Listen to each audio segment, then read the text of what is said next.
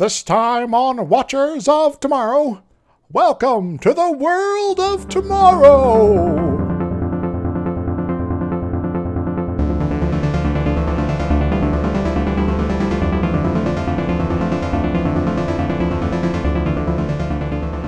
Welcome to Watchers of Tomorrow, the sci-fi review and critique show that has been frozen for hundreds of years and is now confused and slightly comedic.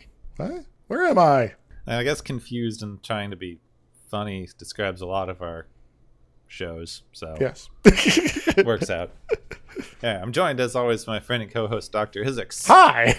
And this is it. We've made it through season one.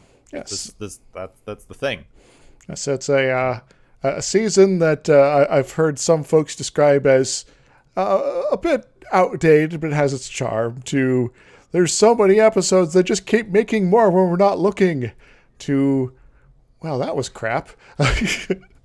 And we got to the last episode of it, and it's one that has, I guess, mixed feelings about from various folks, but I find it's fine. Yeah, I mean, it's up and down. This season's very up and down. This is another one of those ones that has two things that you sort of remember happening but don't remember happening in the same episode. Yes. The only reason I, in my mind connect the two is because one's scene they actually cross over for like a minute, and it's only slightly relevant. Yeah, and the one that you think is going to be the A-plot is not. Yes. It's like, oh yeah, there's this other thing happening that's kind of important, but we're going to focus over here. Yeah, it's insane. This is the Neutral Zone, mm-hmm. The final episode of The Next Generation Season 1. It does end pretty well, mm-hmm. given that, because we get to bring back one of the iconic villains. They're not really one of the big bads from original series because they only show up like twice. Indeed, but they are one of the more iconic bads from original series, and they very, very thankfully swoop in to replace the planned frickin' Ferengi main nemesis for the remainder of TNG. Indeed. It's like, yeah, people might remember it's like, oh yeah, there's, Picard faced off against DaiMon Bok a couple times. But, usually when they think about the, the Enterprise D facing off against aliens, it's either the Borg or the Romulans. And, just kind of depending on, how much cybernetics you want to deal with. But, yeah, there's a whole bunch of episodes where the Romulans end up being a main antagonist and even just sort of not quite a cooperating entity, but also there in like a couple episodes, and this one maybe counts for that one. Yeah, they use the Romulans really well. We'll get into more as the seasons progress because they don't do a lot with this one. They introduce them, mm-hmm. and they're mostly just sort of there, but they do a really good thing with them for Next Generation, because Next Generation is the peacetime Star Trek. Yes. The we're just out of the Cold War Star Trek. So having a antagonist that's not really an antagonist, you're sort of in a Cold War situation with them, but not really, and you're just sort of trying to figure each other out, but there's no real open hostilities. It's kind of the perfect thing to have for the main, quote unquote villains of this era. Indeed, and really only maybe twice are they really kind of pushing for an outright confrontation with the Federation, and one of them is we are, if our plan goes off, we have already won before they can do anything, so oh well. And the other one is we're kind of just trying to saber rattle here. We don't necessarily want a war, but we'll take it if the Federation wants to bring it, sort of things. Yeah, and then any time that they are, actively trying to be aggressive, it's blamed on one person. Yeah. So you don't have to worry about it. Oh yes, don't worry, we've relieved them of command. Yes. So this one had an interesting development history. It came out in 1988, definitely written the year before, was made out of a piece of fan fiction. Oh. So the writers, Deborah McIntyre and Mona Klee, they had this fan fiction thing, and it was turned into a teleplay by Maurice Hurley in a day and a half because he needed something to get in for the last episode before they hit the 1988 writer's strike. So yeah, so we got a little bit of a deadline, so you take this, put it through the filter, and it'll be good enough, right? Yeah. Surprisingly, it ended up not like most ridiculous episode ever. So I mean, it's interesting. They had to take out some stuff that they were planning to put in, which is why there's like some allusions to stuff that shows up later. They were planning on this coming in first as like a two-parter, but the writing strike meant they couldn't write the other part. You know? Yes. So they had to kind of cut off some things. Well, you could always just do an end of season cliffhanger, but the producers hadn't figured that was a ratings grabber, so can't make a risk yet. Well, like they wanted to do a cliffhanger thing, and they wanted to do a second part for the start of season 2, but because of the writer's strike coming in, they weren't able to write the other half of the episode. Yes. So they just had to cut anything that was going to be an allusion to the next episode and make this a standalone. Well, you also think that when they do get to actually doing season-ending cliffhangers, that they don't just put off writing the second half, which they actually tended to, both in TNG and Voyager. So I remember I was one of the Borg episodes on Voyager. The Borg Queen's like, "I'll be seeing you soon, Harry," and Harry's like, "What does that mean?" Ends up not mattering at all because they. We're just trying to foreshadow stuff they might want to do in the next half because they hadn't written it. They had no idea if they're going to do it. Anyway. Yeah, well, they just kind of gave up on the writing for Voyager. Yeah. So. Well, technically, they were in sort of a similar position with Best of Both Worlds, too. But anyway. They never know how to write Borg. Yes. Constant problem.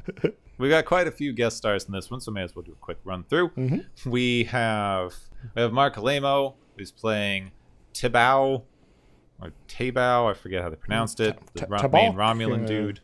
Well, there was DaiMon Bok, so Tebok might be a little too on the nose. So he's playing Tebok, and we all remember him. He's a very well-known Star Trek actor as the dog guy in Lonely Among Us. Yes, that is his most famous Star Trek role ever. Believe us. He played some kind of Cardassian on DS9. Yeah, that was way later. Yeah, some recurring role or something like that. The guy who was playing there is a real asshole, so you know, don't worry about it. I mean, this is of course continuing his trend of somehow being the first appearance of every alien in Next Generation. Yes, he'll continue it later too. Oddly enough, with the Cardassians. So, yeah, he plays this Romulan, later plays another Cardassian, then, of course, Gul Dukat, DS9. Mm-hmm. I can't just do the in-jokes and assume everyone knows what I'm talking about. I have to actually say it eventually. Next, Anthony James plays Thigh. I don't think they really say his name much. I hate reading these after the fact, these names, my God. Yes. Anyway, he had a lot of guest star roles. He was on Hawaii Five-0, Bonanza, Gunsmoke, Buck Rogers, all that stuff. He was also in several movies. He had a major role he had a main role in the movie Heat of the Night, which got an Academy Award for Best Picture. I've never heard of it, but it won things. So yes. It's notable. I've mostly heard of it because it won Best Picture. He was in V. Then we got some comedy people coming in. These are the people you probably don't remember as well from the episode. Yes. Leon Rippy plays LQ Sonny Clemens. He's a very well-known character actor. He's been on a lot of shows like Leverage, Deadwood. He's best known for playing Earl the Angel on Saving Grace, which is another one I haven't heard of, but apparently that's one of his more famous appearances. Yes. Been in stuff since the early 80s, looks like, and including something called Hyperspace. Also, his appearance on Leverage, I actually watched some of the episodes he was in recently, so it was like, wait a moment, I recognize that face. Yeah, he's fairly recognizable. Leverage is good. Yeah, he was in Stargate too. Oh, everyone was in Stargate. Anyone who's been on Star Trek is in Stargate. It's weird. I don't know why. Well, there's, I guess, so many actors that are cool with doing sci-fi, I guess. Gracie Harrison is playing Claire Raymond. She is less well-known. She's appeared in a few things like Hill Street Blues and Family Ties. She doesn't have as long a career as some of the other ones. Hmm. Designing women. Spock's the Prince of Passion. I'm a little concerned what that one's about. Yeah, that doesn't sound great. Then Peter Mark Richmond is playing Ralph Alphenhouse. He was a regular on TV shows in the 50s, and his filmography includes 30 movies and 130 TV shows, so summarizing this is not happening. All right, so, you know, he was also in the FBI, by the way. But yeah, he's basically been in everything since, like, I don't know, like the early 50s, I guess. Yeah. And he's unfortunately passed away at this point, but he had a pretty good run. And yeah, salute you. And maybe we'll have you come back when we finally get around to Batman the Animated Series, and you'll be playing Charles Baxter. I mean, he was working into his 80s, so yes. He had a pretty good career going. And that's all the guest stars and the weird writing situation. And that's why stuff's strange in this episode, even though I think it held up pretty well. I like it. Yes, a episode that had things going against it, but, you know, managed to kind of pull it through, I suppose. So, in the beginning. Now, the Enterprise, we join, just sort of hanging out, because they're waiting for Picard to get back from an emergency conference. Yes. And, because remember, while they wait... Remember last time he was on Earth, and, you know, the like a whole bunch of admirals got taken over, and they might be dead or something like that now. And, you know, and other random people around the Federation might be going like, oh, no, we just recovered from a brain parasite, and, you know, we're now in a dangerous security situation. So it's obviously about that, right? Yeah, probably. I mean, they would not mention something like that again. So while they're waiting, they found an ancient space capsule that appears to have arrived here from Earth at some point, which is interesting. They're pretty far out. If they leave it, it's just going to continue on, get ripped apart by a binary star. Riker doesn't really care because it's only historical junk, so, you know, leave it. It's like, you know, wasn't it just, you know, the previous century guys were all like, you know, stuff from this era is like really, you know, important to look at because we don't know very much about this, what was going on in the 90s. Data wants to beam over and look at it. And Riker's like, you're a waste of time, sure. Holy, but we're not doing anything else. I guess it's okay. He lets Data and Worf beam over because I guess it's never bad to do history. Fine. You don't want to waste everyone's time. On board, they find atmosphere. And it's powered by an old school solar generator and has a lot of frozen people. Most of them have dead bodies inside, but three of the pods have entirely preserved people. Cool. That means we get well, they're still preserved, so you know, they're fresh, and you know, take them down to the galley, and you know, right? Yeah. Just have to warm them up in the reheater. Yes. So Picard returns and wants to get underway as soon as humanly possible. So they have to make a really quick decision. Data suggests that they beam the people on board because he doesn't want to just leave the historical people here. Indeed. Picard calls a staff meeting. There's been 2 Federation outposts along the neutral zone that have been destroyed. It is assumed by the Romulans. They've had almost no contact for 45 years, so a sudden show of force like this is not good. Yeah, this is starting to remind me of a classic TNG episode, some sort of balanced terror or something like that, right? Yeah. Yeah, you know, they were just going along. Things are getting destroyed. Yeah, taking one outpost out after another. They're repeating history, clearly. Yeah. If Kirk hadn't been there, it would have shown weakness, and the Federation would have fallen to the Romulan Empire. Mm-hmm. You know, all that jazz. Well, what if he was there, but wasn't in charge? What then? Yeah. Anyway. So their assignment is to go to the neutral zone and poke around. Hopefully draw the Romulans out and talk to them. Poke. You know, don't fight unless you really have to. Poke. We don't want to start a war here. Poke. In sickbay, Crusher's decided that the only thing to do with 3 people they brought on board is thaw them out and see what happens. This is the first Picard's hearing about it. It's like, what's going on? Why are there pod people? Data, what did you do? Well, I just found some humans. They're floating in space inside the cryogenic chambers. And, you know, might as well, right? That's just what you do. So they discover that all the people were frozen immediately after they died. And they died from what are now pretty minor medical problems. Like horrible brain hemorrhages and heart disease. Yeah. You know, everyday random stuff. No biggie. Gotcha. This was a fad. Go ahead. This was a fad from the 20th century called cryonics. The idea being that you freeze people, and then at some point in the future, they could be unfrizzed and repaired.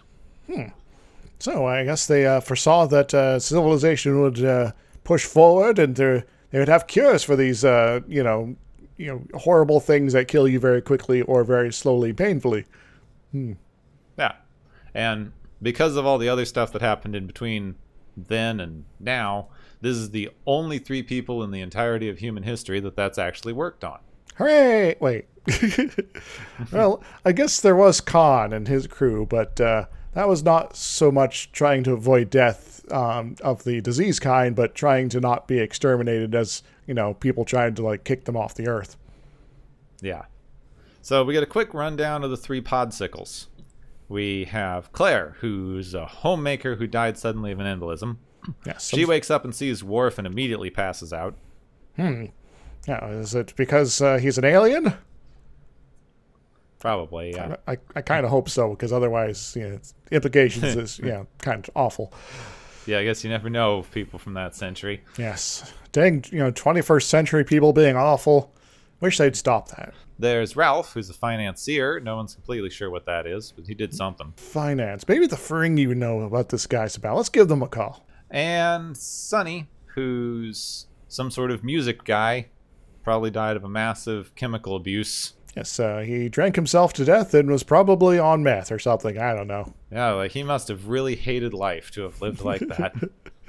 Yeah, and apparently all the music about, fast cars and hard living have come to an end by this point in time. So I guess that's why he's back to bring those sorts of music, genres back in order to encourage people to drink more, I guess. Yeah, I mean, they've got a pretty good thing going here since culture stalled out in the late 80s and then suddenly restarted again about 10 years before this episode. Yes. There was the small 60s throwback period a century ago, but you know. So Picard puts Riker and Data in charge of keeping these three company and out of the way while they deal with the Romulans. And they'll fail at that. Yeah. The three are gathered together and told what's happening. It's been about 400 years since they were frozen. Sonny's having a good time because he's just a down-home country boy and is amicably confused by everything. Oh, golly gee, I'm in the future. Neat. Where's the martinis? Clara has no idea what's going on because she didn't want to be frozen. Her husband probably did it, and she had no idea it was going to happen. And Ralph is incredibly happy because he knew it was going to work. He always knew it was going to work, and I need to check on the massive fortune that has definitely accrued with interest and stuff in the last 400 years. Yes, just let me talk to my bank and stockbroker and all those sorts of people. Clearly, there's not been a massive societal change between point A and point B here, right?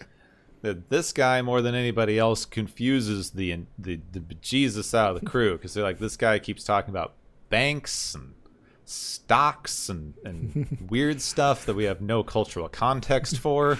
Do you want to see the phaser banks? What's going on? So that's all of them. Sonny gets bored because apparently TV stopped being a thing in the mid-2040s. And they don't really have much in the way of entertainment anymore. Oh, humans stopped needing to be entertained sometime in the 2040s. So I guess we have that to look forward to, but how about we just toss these people onto the holodeck and just just have at it for a few hours? We recreated a familiar bit of territory. So live it up until we take you somewhere that's going to be able to take care of you. Yeah, you think that could keep him out of the way for a minute. Mm-hmm. Ralph really wants to see his money and the captain because he's got money. He doesn't like being treated this way because money. He's sort of got a money thing going. I want to see the manager. Yeah, and Claire is still confused. Oh, why, so is that. Why am I here? My damn husband. Ah, what? The doors move. Ah. So we step away from the comic relief for a minute. Get a reminder there's another plot happening. They can assume any Federation outpost near the neutral zone may have been destroyed, and that the Romulans are trying to draw out a confrontation with the Federation. If that is the case, they should be ready to take initiative and probably not be taken off guard. Indeed. So, you know, stiff upper lip and be ready to shoot things if need be, but don't be shooting unless we, you know, we really need to. Before they can all finish, Ralph has worked out how to work the con panel and calls Picard, who's annoyed. Very annoyed that this dude is interrupting meetings with the ship's communications. Yes. Could you please not poke the buttons? Like, control yourself, man. Come on. Picard heads down to be angry. Ralph demands a phone. Talk to his lawyer about money. Picard tries to be patient and explain that he has no idea what he is talking about. We don't have lawyers. We don't have money. These words mean nothing. Well, they do have lawyers in the future, but, you know, not probably the kind of lawyer this guy had. Mm-hmm. And so it's sort of like, you're not in legal trouble. What? Yeah. Like, there's no such thing as want or need. Money's not a thing. Like, shut up. So, you know. Ralph's angry, but everyone's somewhat distracted when Claire starts to cry because everyone she knew is dead. Well, it's bound to hit her eventually, but, you know, still kind of like a holy crap moment here. Picard calls in Troy because someone is crying, and she's the one who deals with people who are crying. And he's already kind of done with this here, so... she's able to talk Claire down a bit. She helps her look up records of her family so you can see what happens after she died. Sunny tries to get some drugs from Crusher, but... That's it, basically. He wants drugs, and then Data gets him a guitar. You know, Sonny, if you'd looked into the you know, database of the replicator, you could probably just replicate some stuff you'd really like, you know. Probably, yeah. This is the future. They have future drugs. Yes. So what you're saying is I can take this and trip out, and it's guaranteed to end after exactly 3 hours. So I could schedule this perfectly, so I'm always tripping out, man. They finally arrive at the neutral zone. The outpost they were going to wasn't attacked or destroyed. It was scooped out of the Earth itself. Oh no, someone stole our outpost. They head off to check the next one, and Ralph storms onto the bridge. Dang it, Ralph. Why are you here? So they find the next outpost, etc. It's also been scooped out of the Earth. Riker advocates for going to battle stations. Picard doesn't want to escalate, etc. Someone's stealing her outposts. Some of these things like don't actually pay off for a while. They show the scene and then like there's no payoff for ages. Yes. Like this whole mystery about the scooping of the outposts as well, oddly enough. Mm-hmm. Worf detects a disturbance, a large one. Is it in the Force?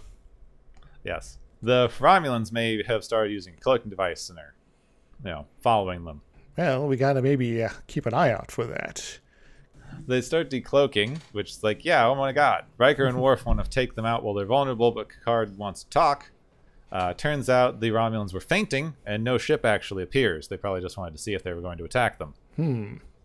Well, I guess they know either that the Enterprise was not going to attack them, or the Enterprise couldn't detect them, you know, phasing in and out a little bit there.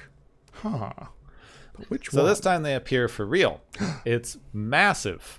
They have a massive ship that's larger than the Enterprise. Indeed, like you know, at the least biggest twice as ship big. In the Federation. Yeah, yeah the Romulan ships like yeah are sort of like two plates and a front bit, and they have like connecting things and the cells and all that there. And each one of those like two plate bits is like the size of the Enterprise itself. This is when Ralph has figured out the turbo lift enough to show up, I guess. Ralph, what are you doing here? He stormed off to the bridge 20 minutes ago and now has just gotten here. Well, he's immediately grabbed by security, though. Well, the turbo lifts, there might be like a priority system. Like the captain always gets, high priorities.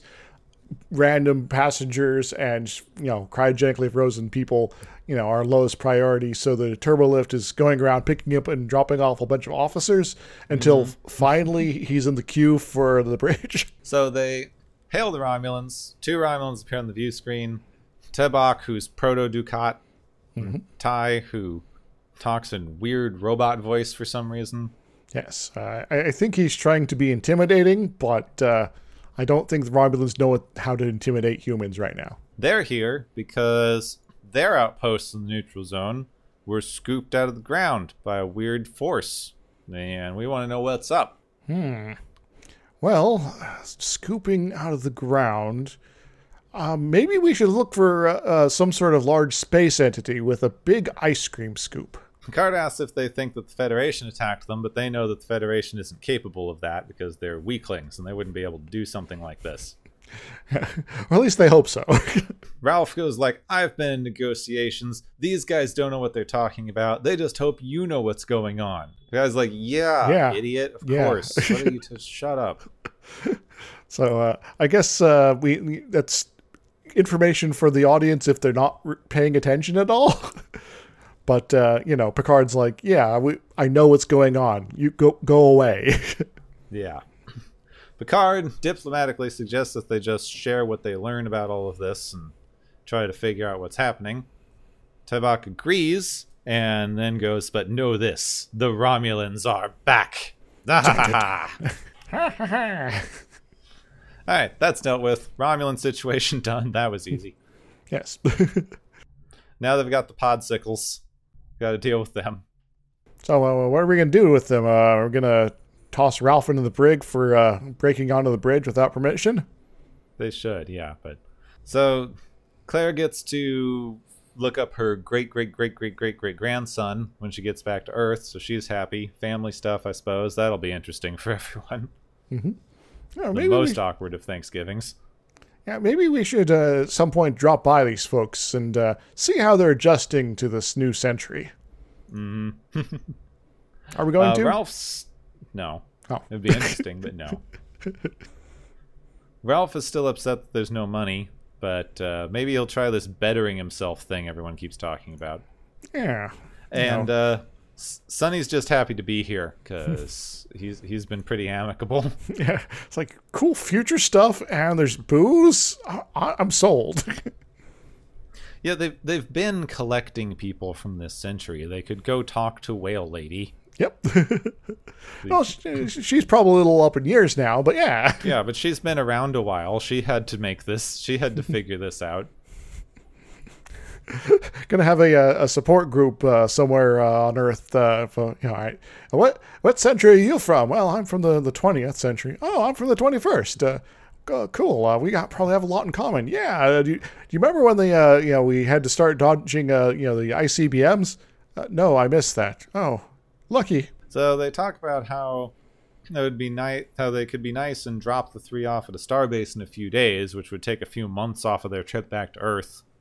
But Picard's like, nope, we're just going to give them the months, gives them time to acclimate. We have to move on. Season 2 is coming.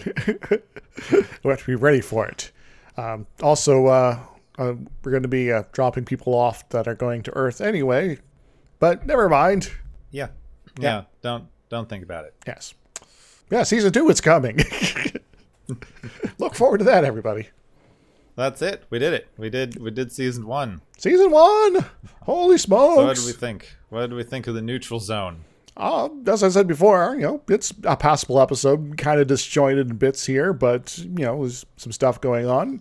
And I guess, to a degree, the menace of the episode is kind of low-key enough that it not being very resolved at all is okay.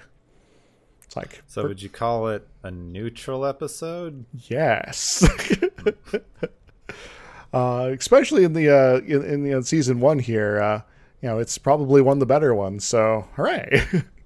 Yeah, I do think it's one of the better Season 1 episodes.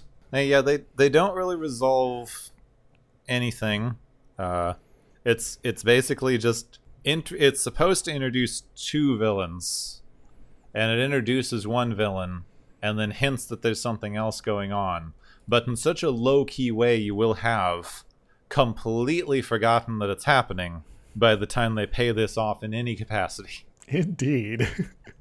It'll be sort of a oh yeah, there's that one thing happened, and I only noticed this because we're watching some reruns. Yeah, I guess when I was growing up, I didn't even notice at all until I was like, in my 20s. So it was like, wait a moment. I didn't even remember these were connected in any way. Yes. But, Of course, this is fairly obvious from all the stuff that's going on. The original intention was for this to be a two-part episode. This would basically be the first part. The Romulans show up and they need to collaborate to figure out what's going on with their disappearing outposts. Mm-hmm. The next episode, the Borg would show up, and Indeed. The Romulans and the Federation have to work together to try to take out this new, even more powerful enemy. Mm-hmm. And, we'd have these guys that are maybe not so trusting of us, but they got a pretty big and powerful ship, and then maybe they got others hanging out, and we got the Enterprise, of course, doing its, Enterprise best, and so, maybe we'll, this hive mind entities that we're sort of dealing with here, maybe we can use its singular thinking as a disadvantage by having two groups of folks with very different thinking that it can't adapt to if they're both trying their various thingamajigs on them at the same time. That'd be kind of interesting. Yeah, it pretty much writes itself, doesn't it? Yeah. Like the Federation would want to try to talk to them. The Romulans would want to be hostile.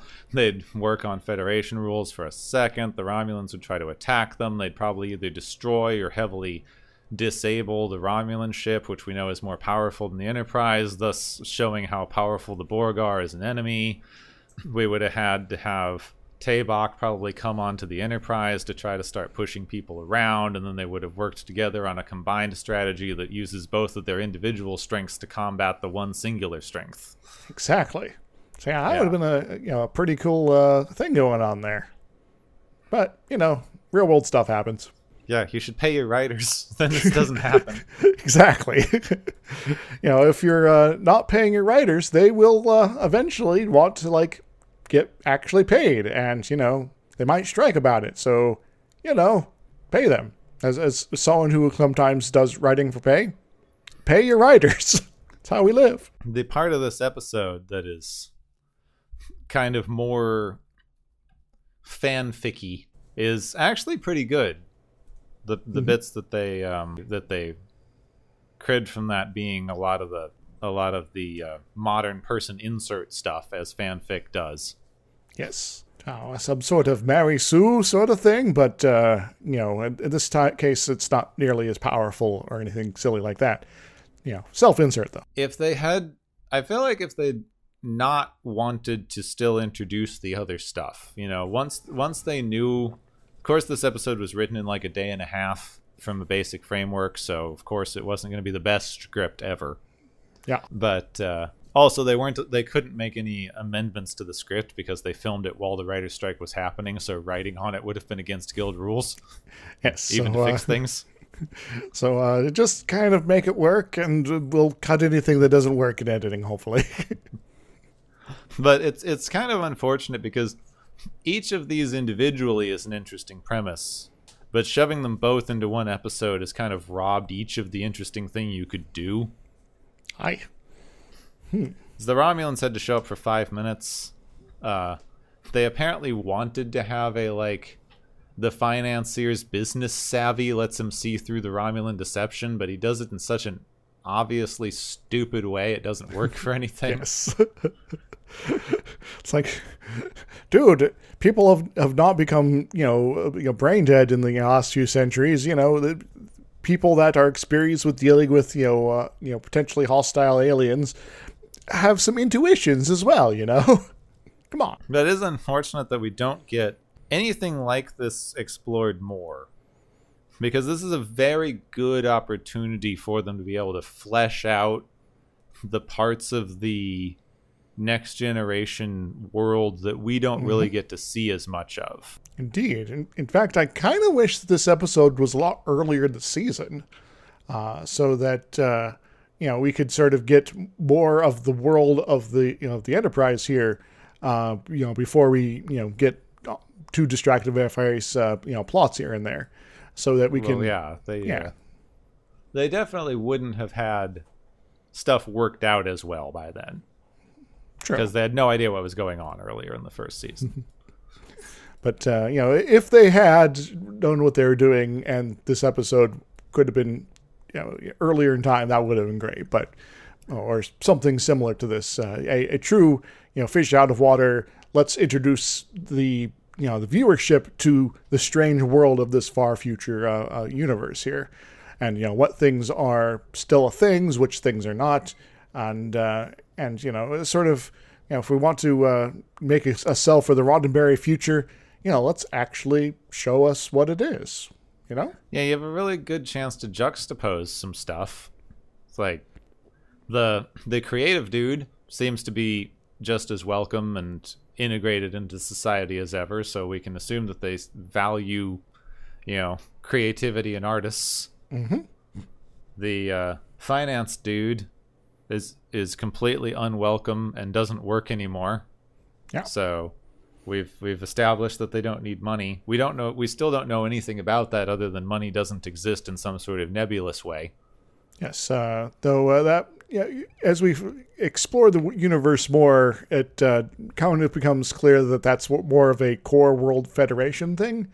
But if you're like, say, a Trill, you might be living on a random planet that maybe have some loose connection with Earth, but isn't necessarily a Federation world, and you still have money to worry about, and thus you can get involved in a weird murder plot involving the Orion Syndicate by accident. Yeah, that's just because, especially in Deep Space Nine, because I think they didn't actually work out how the economic and social underpinnings of this universe really function in any coherent way. Mm-hmm.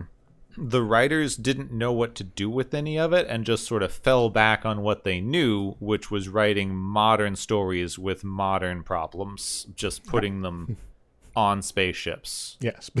Instead of writing anything that was examining how the world in which these people live impact the people who live there. Really exploring the speculative nature of the speculative fiction. But yeah. Well, you've really got there's two primary ways to write speculative fiction in sci-fi, which is either the people have remained basically the same and the technology has changed significantly, or the people have changed significantly.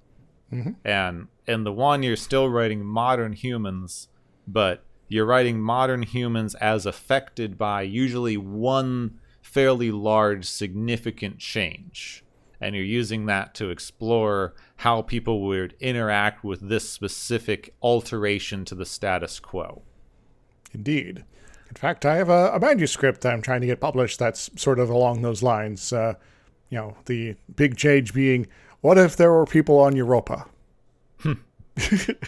So something like that is that's more your DS9 era of stuff, actually. Like, people still worry about money. There's still a lot of understandable political machinations happening. You have very recognizable family dynamics and social interactions. Mm-hmm. And most of your time is spent going like, well, what if these recognizably modern people had to interact with this other thing that's going on? Yes. A lot of the stuff that they were trying to do in TNG, to better and worse effects depending on the episode. It's the other type where humanity has changed significantly in culture and standing in the universe, and a lot of the thing is exploring what that is and how it works. Mm-hmm. Like, the people who live in this era are recognizably human in a way that lets you empathize with them, but their day-to-day lives and concerns and social interactions have changed so significantly from anything that you have that using them as a point of understandable reference just doesn't really work anymore. Yeah. Which is why you can, to explain stuff, introduce something like you have here, where someone from our century shows up. A recognizably modern human with modern concerns now suddenly has to interact with this changed world, and you can explore what that does to someone and use it as a way to explain and juxtapose, you know, modern society with your new whatever it is society. Indeed. You know, effectively they become the audience viewpoint characters for the episode, or your blank slate hero. Yeah. Or you could actually do something interesting. No one ever does, but like, you know, you could do, how is this person affected psychologically by suddenly being dumped into a world that is, for all intents and purposes, vastly better than the one they left? Yes. But is so separated from their normal day-to-day points of reference that they might hate it. Or they might, you know, express hate towards it, but really they're just stressed out because they don't understand it. But either way, I mean, you do have a little bit of that, and it's interestingly portrayed as a freak out of finance dude, because his entire life's purpose was framed around something that has become completely irrelevant after he died, and now the thing that he spent literally his entire life trying to achieve is no longer useful to anyone for any reason. Well, I guess you can do math at least. Yeah, I kind of, in some ways, wish that, you know, have Ralph be the very explicit, I'm now going to be rejecting this world because, you know, I'm now being sort of made obsolete. But you could have Claire be the one that's not just kind of mopey and sad here, but, you know, is like, okay, I'm, you know, kind of sad for a little bit, talk to Troy, I feel a little bit better. And then she gets real angry because, you know, there's so much stuff going on here that she's just not being able to process it and getting frustrated. And so, you know, it's not just, you know, angry, sad, chill, I guess. It'd be more of a, you know, evolving these characters through their sort of adjustments to this new world. Yeah, and then, of course, your artists, they're just, he's basically stoned the whole time, so. Yes. Doesn't matter. Though in his case, you know, it might be, you know, a thing where, you know, his evolution into this situation is that he's starts off chill, but, you know, someone else kind of points out, yeah, he's just really drunk all the time now, and he might be in denial about some stuff, but we'll keep an eye on him. And so it's more of a subtle reveal about how he's sort of processing things. Well, there's an Asimov short story about time travel that is mostly a setup for a kind of stupid joke. But one of the things that they have is the person who's explaining the time travel thing, which is they can bring people from the past into the current century with their time traveling stuff, and that lets them learn about the past. They discovered that, like, they tried bringing normal great minds. They tried bringing scientists and philosophers and people who they thought they could learn a lot from. And they just spent the entire time freaking the hell out because they needed to explain what was going on. So then they started bringing artists, and the artists were just like, oh, well, cool. Yeah, this is kind of far out, man. But you're a Renaissance player. Painter. I know, right? Then, of course, the entire thing is a joke set up for how the English teacher that the guy's talking to flunked Shakespeare out of his Shakespeare class. Oops. I like that. I guess it also depends on when they're scooping them out. And speaking of scooping, maybe that's what happened to those colonies. Yeah, maybe that's why he flunked the class. He's like, what do you mean lost play? It's working on it. Uh-oh. You're not going to send me back, are you? So, should we talk about the Cold War? Yeah, it was they froze people and then threw them at each other. Yes, warlike way. The very cold. Chill out, everyone. It is time to send our soldiers over to the enemy. They're frozen, sir. I know. That's why it's going to hurt the enemy more. Yes, Mr. Freeze showed up. When everyone needs to chill. But yeah, I guess we've talked a bit about Cold War generally off and on here, in various contexts here. But as you pointed out, things are kind of, winding down on that front. So there's sort of a, I guess we could always look at the timeline of things in terms of, when exactly this episode came out and, how many weeks it would be yet until such and such event happened. But I guess the big things, didn't really start happening cascading, I suppose, until the next year in '89. But there's sort of still a little bit of writing on the wall sort of stuff going on, even when this episode came out, that maybe things were kind of in the waning eras here. There's some rebellions going on in Eastern Europe the year before. And, a couple years back, even further, it's a Chernobyl disaster. And it's like, maybe they're not so, prepared for some things here in the Soviet Union. And, there's a lot of sort of speculation, I guess, at this point that, there's maybe something is about to happen, man. Also, there's that whole reunification of Germany thing coming up. We should maybe keep an eye out for that. Things hadn't quite gotten to the full cascade of, dismantling the Soviet Union and all that. But there was, I guess, other things kind of happening in sort of the 80s that was, of significance here that is actually, in a weird way, reminiscent of some of the stuff going on here with the Romulans. A will cooperate kind of on this one thing sort of deal. Do you know what I'm talking about? No, I don't remember the 80s. All right. Well, other than, trying to reduce nuclear stockpiles, there was a chat about setting up some sort of, I don't know, space station, international space station maybe. The U.S. and the Russians have done the space race stuff. They both set up, various stations, mostly on the temporary basis, like American Skylab, Mir, and all that on the Soviet Union side. It's like, well, maybe we should, like, I don't know, for, the cause of peace and, cooperation and shared scientific and, endeavors, maybe we should, like, come together and do a space station together, man. So the space travel thing is the spirit of cooperation that didn't need a massive outsized enemy. Indeed. So instead of worrying about scooping colonies here, it's like, maybe science and the pursuit of science's sake is its own reward. So perhaps we should, I don't know, work together a little bit and do some cool stuff here. Yeah, that's, the early sort of, I guess, talks about this sort of stuff started kicking off in the in the 80s, was sort of a, haha, wouldn't it be nice sort of stuff here. But I guess the real plans didn't really start coming up until the actually early 90s.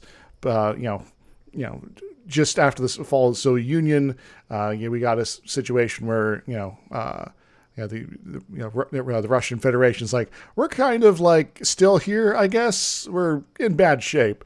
But, yeah, sure, we'll do some space stuff. We were kind of talking about it before that whole, our country fell apart bit. But, we'll start doing some cooperation and because we're sort of in a transition out of the Cold War now. So, sure, we'll set up a little bit of a treaty, I guess, and start putting things together. And, so Vice President Al Gore met with the Prime Minister of Russia, and they're like, yeah, let's do this. There's also some shuttle docking with Mir sort of stuff to sort of symbolize the new era beginning. And, in time, we started putting up pieces of space station. Some from Russia, some from the U.S., some from other folks like Japan and European Space Agency and all that. Eventually we got ourselves the ISS. And it's still up and will be up for a while yet. And it's like already done like 100,000 orbits or so. It is starting to fall apart a bit. Yes, it's leaking. There's there's plans for retirement at this point, but personally, I'd love them to like fix some of the leaks and put them in higher orbit.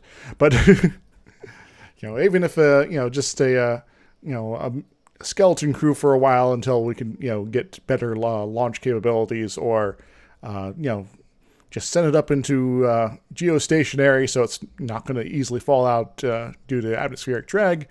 Yeah, that'd be kind of cool. Have it be a long-lasting potential stopover for future explorations of the solar system. Yeah, let's go keep replacing parts. I mean, it's already up there. Yes. It's easier to replace parts than it is to put up new modules, though. You know, maybe a few more modules in time would be kind of cool. But yeah, I just kind of want to talk a little bit about this because, you know, it's yeah, sure, the spirit of cooperation that's sort of kind of maybe shown in this episode is very limited in a very sort of way, but it did kind of remind me of this, and I'd want to talk about the ISS for a while, so... But I remember watching the first link up of the you know, first two modules there. I was Zarev? I forget the exact name of it, and you know, some U.S. module probably called Freedom. It's like, all right, cool, we got two pieces together, hooray! And now we got a whole lot more, and you know, big I guess. Scaffolding with all the big solar panels on it, and it's been going strong for years and years now, and I think it's kind of an amazing achievement that you know, folks don't necessarily think about every day, but it's sort of one of those things that's, you know, pops up in the back of my mind. It's like, this is really awesome that we've been able to do this as a, you know, as a planet here. I think it's kind of interesting, especially given, you know, things were winding down. There was at least some amount of the spirit of cooperation starting up, you know, even though the Soviet Union was about to collapse in on itself through mismanagement and fascist tendencies. Yes. That both times they've shown something akin to that happening in Star Trek. We had, you know, Undiscovered Country with the end of the Klingon War, and we have what the intention for this, but they also keep working on and off with the Romulans. The Romulans never get into full antagonist status. They're always just sort of a, like, untrustworthy side nation. Yes, they're playing chess, as Picard sort of characterizes them later. Yeah, and they work with them not infrequently on various joint things.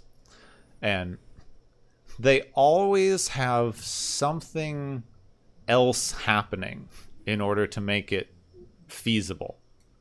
Like, Undiscovered Country had their home, like the Klingon homeworld was going to become uninhabitable, so of course they have to cooperate now. Yes. This episode was going to have a massively more powerful force come in that would force cooperation. I think that it's kind of interesting that even a lot of sci-fi writers, I think probably because diplomacy is boring, for TV a bit, they don't really express much trust or interest in the idea that people would be able to coordinate for themselves how to get along with each other. Like, something else has to come in, a massive alien force that threatens the entire world has to arrive before everyone's going to start cooperating, which is an unfortunate trope because that isn't actually needed in reality. Sometimes that's people also can't unlikely. Just get along. Yeah.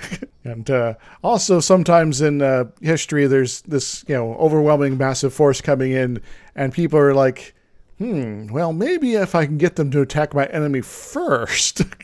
Yeah, I'm sure it'll be fine. Yeah.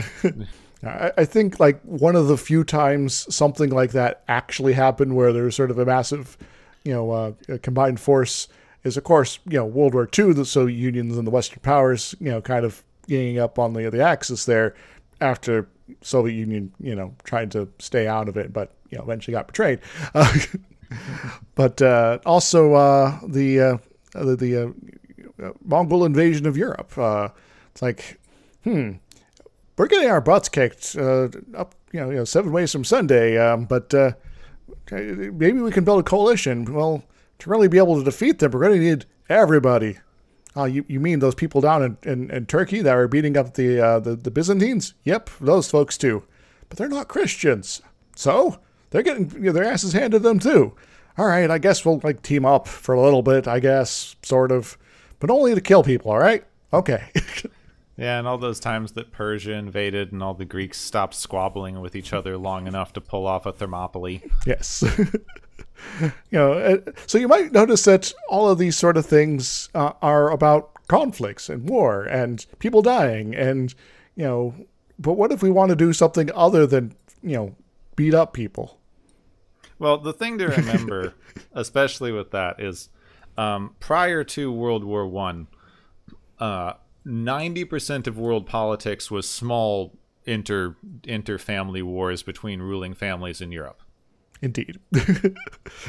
Or, you know, the pastime of Europe. You know, if someone insults your uncle, well, it's time to go and beat up on them and their cousin. Like, while the whole war to end all war things, of course, didn't pan out, it did upset the balance of power in Europe to the point that did stop. Mm-hmm. We tend to not have a bunch of teeny tiny little wars between European countries vying for territory all the damn time now. Indeed. You know, it's... there's less, you know, I need this, you know, bit of territory in order to have my trade come through here without, you know, having to go through your tax booth there. And I'm going to go beat up your people and I'll use the excuse that, you know, you insulted, you know, my sister by divorcing my cousin or something. So let's go fight and I'll take this territory or you'll siege my castle for a while. Either way, I still got to do it. Yeah, I mean, this isn't important to the thing, but that was the inciting thing of World War One. All these weird little wars had kept happening. Mm-hmm. Basically, every country in Europe had a like mutual protection pact with every other country in Europe. So the second anyone touched off anything, everyone had to do everything. Yeah. So we got an alliance, we got an entente, and whoops, some of our friends are fighting, and so we got to go and help them out because that's how we roll in Europe here. Whoops, this was awful. So I guess the lesson of the neutral zone is don't engage in nobility politics in Europe, right? Yeah. Yes. Well, it is interesting as this is a enlightened Cold War analogy when we get to TNG. Mm-hmm. They want to avoid war because they believe in avoiding war, not because they believe in mutually assured destruction.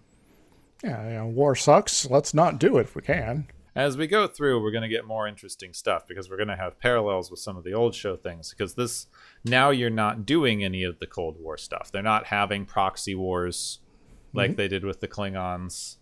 They, are doing weird behind-the-scenes political machinations, pulling off spy stuff, like all things like that we imagined was happening during the Cold War. But like turning Geordi into a secret agent to murder somebody in order to break up an alliance, stuff like that. So it's going to be interesting to go forward because this is like, you know, after this season, the Soviet Union kind of breaks up, and then we're no longer writing Cold War stories, but they still have set up a lot of Cold War dynamics. So now we're going to have post-Cold War, Cold War stories. Yes. So we'll kind of keep an eye on how those sort of evolve as things go forward.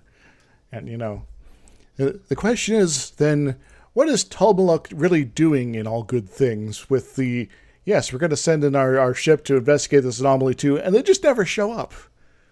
I wonder what that's about. Yeah, they probably just blew up or something. Explain why that's the last time he appears. Hmm. That would have been interesting. Because it's the end of the series. Well, yeah. I mean, they could have had him come back in DS9 or something like that. But unfortunately, Andreas Cassolus has passed away. So, but, you know, that's all far future stuff. So for right now, I think it's time for the Galaxy's Favorite Game Show. Woo!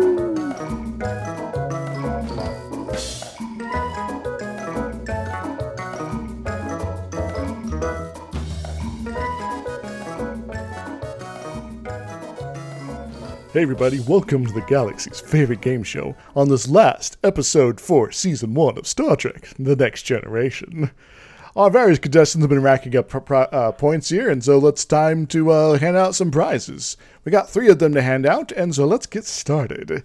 The first one is the Cold War Strategy Prize, which goes to the Romulans for being difficult about a mutual concern issue, but then agreeing to maybe cooperate on it, sorta, kind of, but on nothing else. You know, only this, man. What do they win, Gepwin? They win some sensors or relays. What are these outposts for if the only thing that anyone ever noticed about the outposts is they stop being there? They're just giant transponders, Gepwin. Don't think about it too much. Our second prize is the Fricycle Prize, which goes to Sonny, Claire, and Ralph for their successful trip into the future via cryonics. What do they win, Gepwin? They win a fun life of leisure, because at this point, they are going to have to do so much college to catch up. I think that the best thing for them to do is go retire on a beach and enjoy that no one needs money anymore. Indeed. Though Claire might want to get back to that engineering job of hers, you know, that homemaker, right? Ho-ho! Our final prize is the Menacing Geometry Prize, which goes to you-know-who is not appearing in this episode. What did this mystery force win, Gepwin? They win some more Tinker Toys. We never find out what they're doing with all these outposts and cities and stuff that they're, scooping out of the earth. So I think they're just making giant space Lego sets. That'd be kind of awesome, actually. I hope we run into one of those at some point. But that's all I got here for Gepwin, so feel free to take us away into the future, the far future, where we wake up from never mind. Thanks to our podcycles and our mysterious unseen forces for joining us on the galaxy's favorite game show. Woo!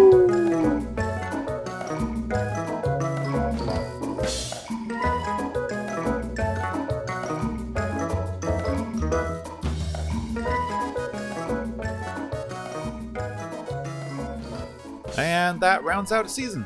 Yes, we got through it. Holy smokes. We got a whole season. Yeah, season one was a bit of a mess, ups and downs. But I think overall I end positively. And everyone agreed because they thought it was going to get canceled. And instead it did not. So, hooray. Seems to work out. Yeah, it was good enough to continue and to spawn more Star Trek. It wasn't just good. It was good enough. It was good enough to continue. It was good enough to eventually start spawning more Star Trek, and then more Star Trek, and then eventually everything on TV will be Star Trek. Yeah, though only on the one streaming channel. Oh, yes. So, if you don't have that one, you're SOL in terms of, Star Trek. Yeah, the Star Trek streaming channel that I assume does other things sometimes. Indeed. So, are we ever going to see Sonny and Ralph and Claire again, I think? I don't think so, but maybe we can sort of appreciate them for the time they spent with us and think about how they slowly adapt to this new century. And how there's only two options. They are 100% going to show up either in the final season of Picard or in Lower Decks. So that's just going to happen. That's actually a good point. I think I'd like to have Ralph show up in Lower Decks. Claire to show up Picard, and Sonny actually to show up in Discovery, because he got himself so drunk he decided, well, I got liver damage again and I'm gonna die again. I'm gonna get myself frozen again. Whee!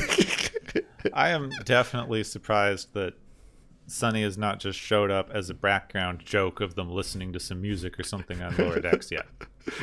That would kind of make sense, actually. Hey, if you're listening to us, Lower Decks folks, go ahead and do that. You don't even have to have them talk. Just characters playing some music.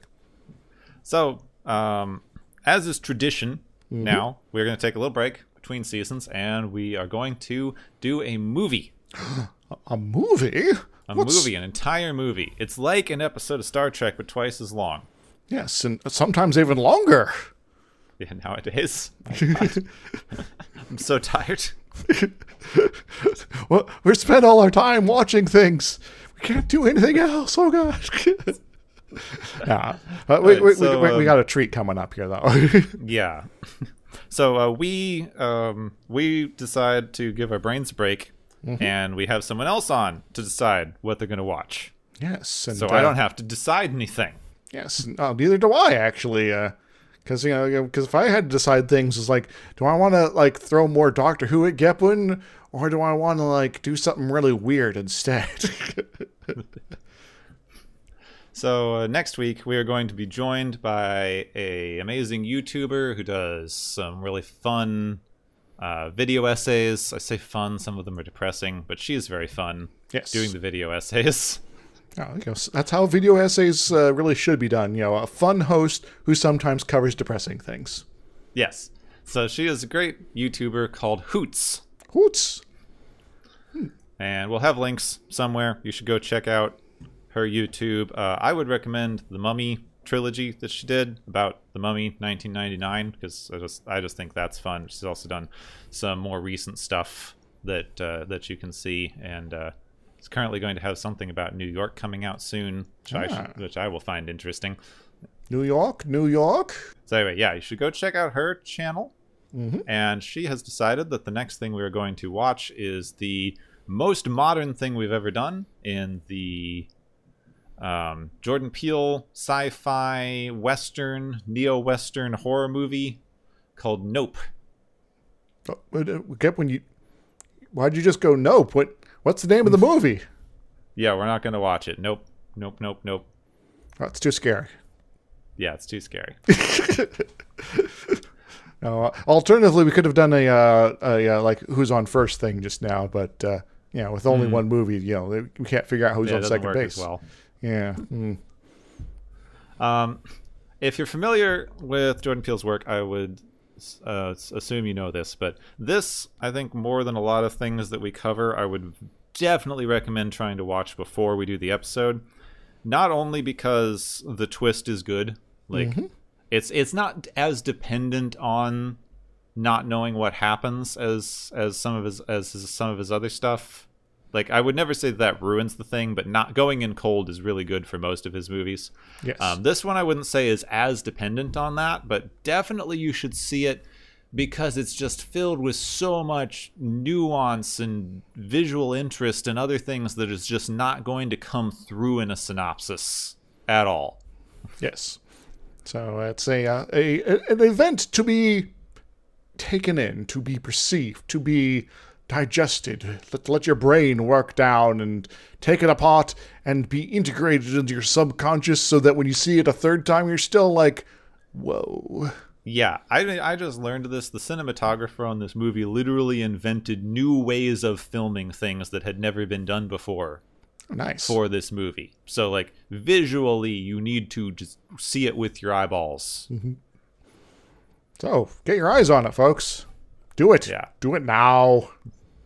So, yes, next time you can join us and Hoots for the most modern thing we've ever done, which is the sci-fi, western horror, etc., etc., etc. Nope. Next time on Watchers of Tomorrow, Hoots joins us back at the ranch where it's raining blood.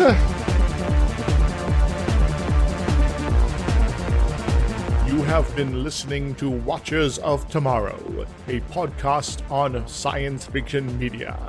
Find and follow Watchers of Tomorrow on Podbean, YouTube, Spotify, iTunes, Google Play, Stitcher, Pocket Cast, Spreader, Digital Podcast, and perhaps many more to come.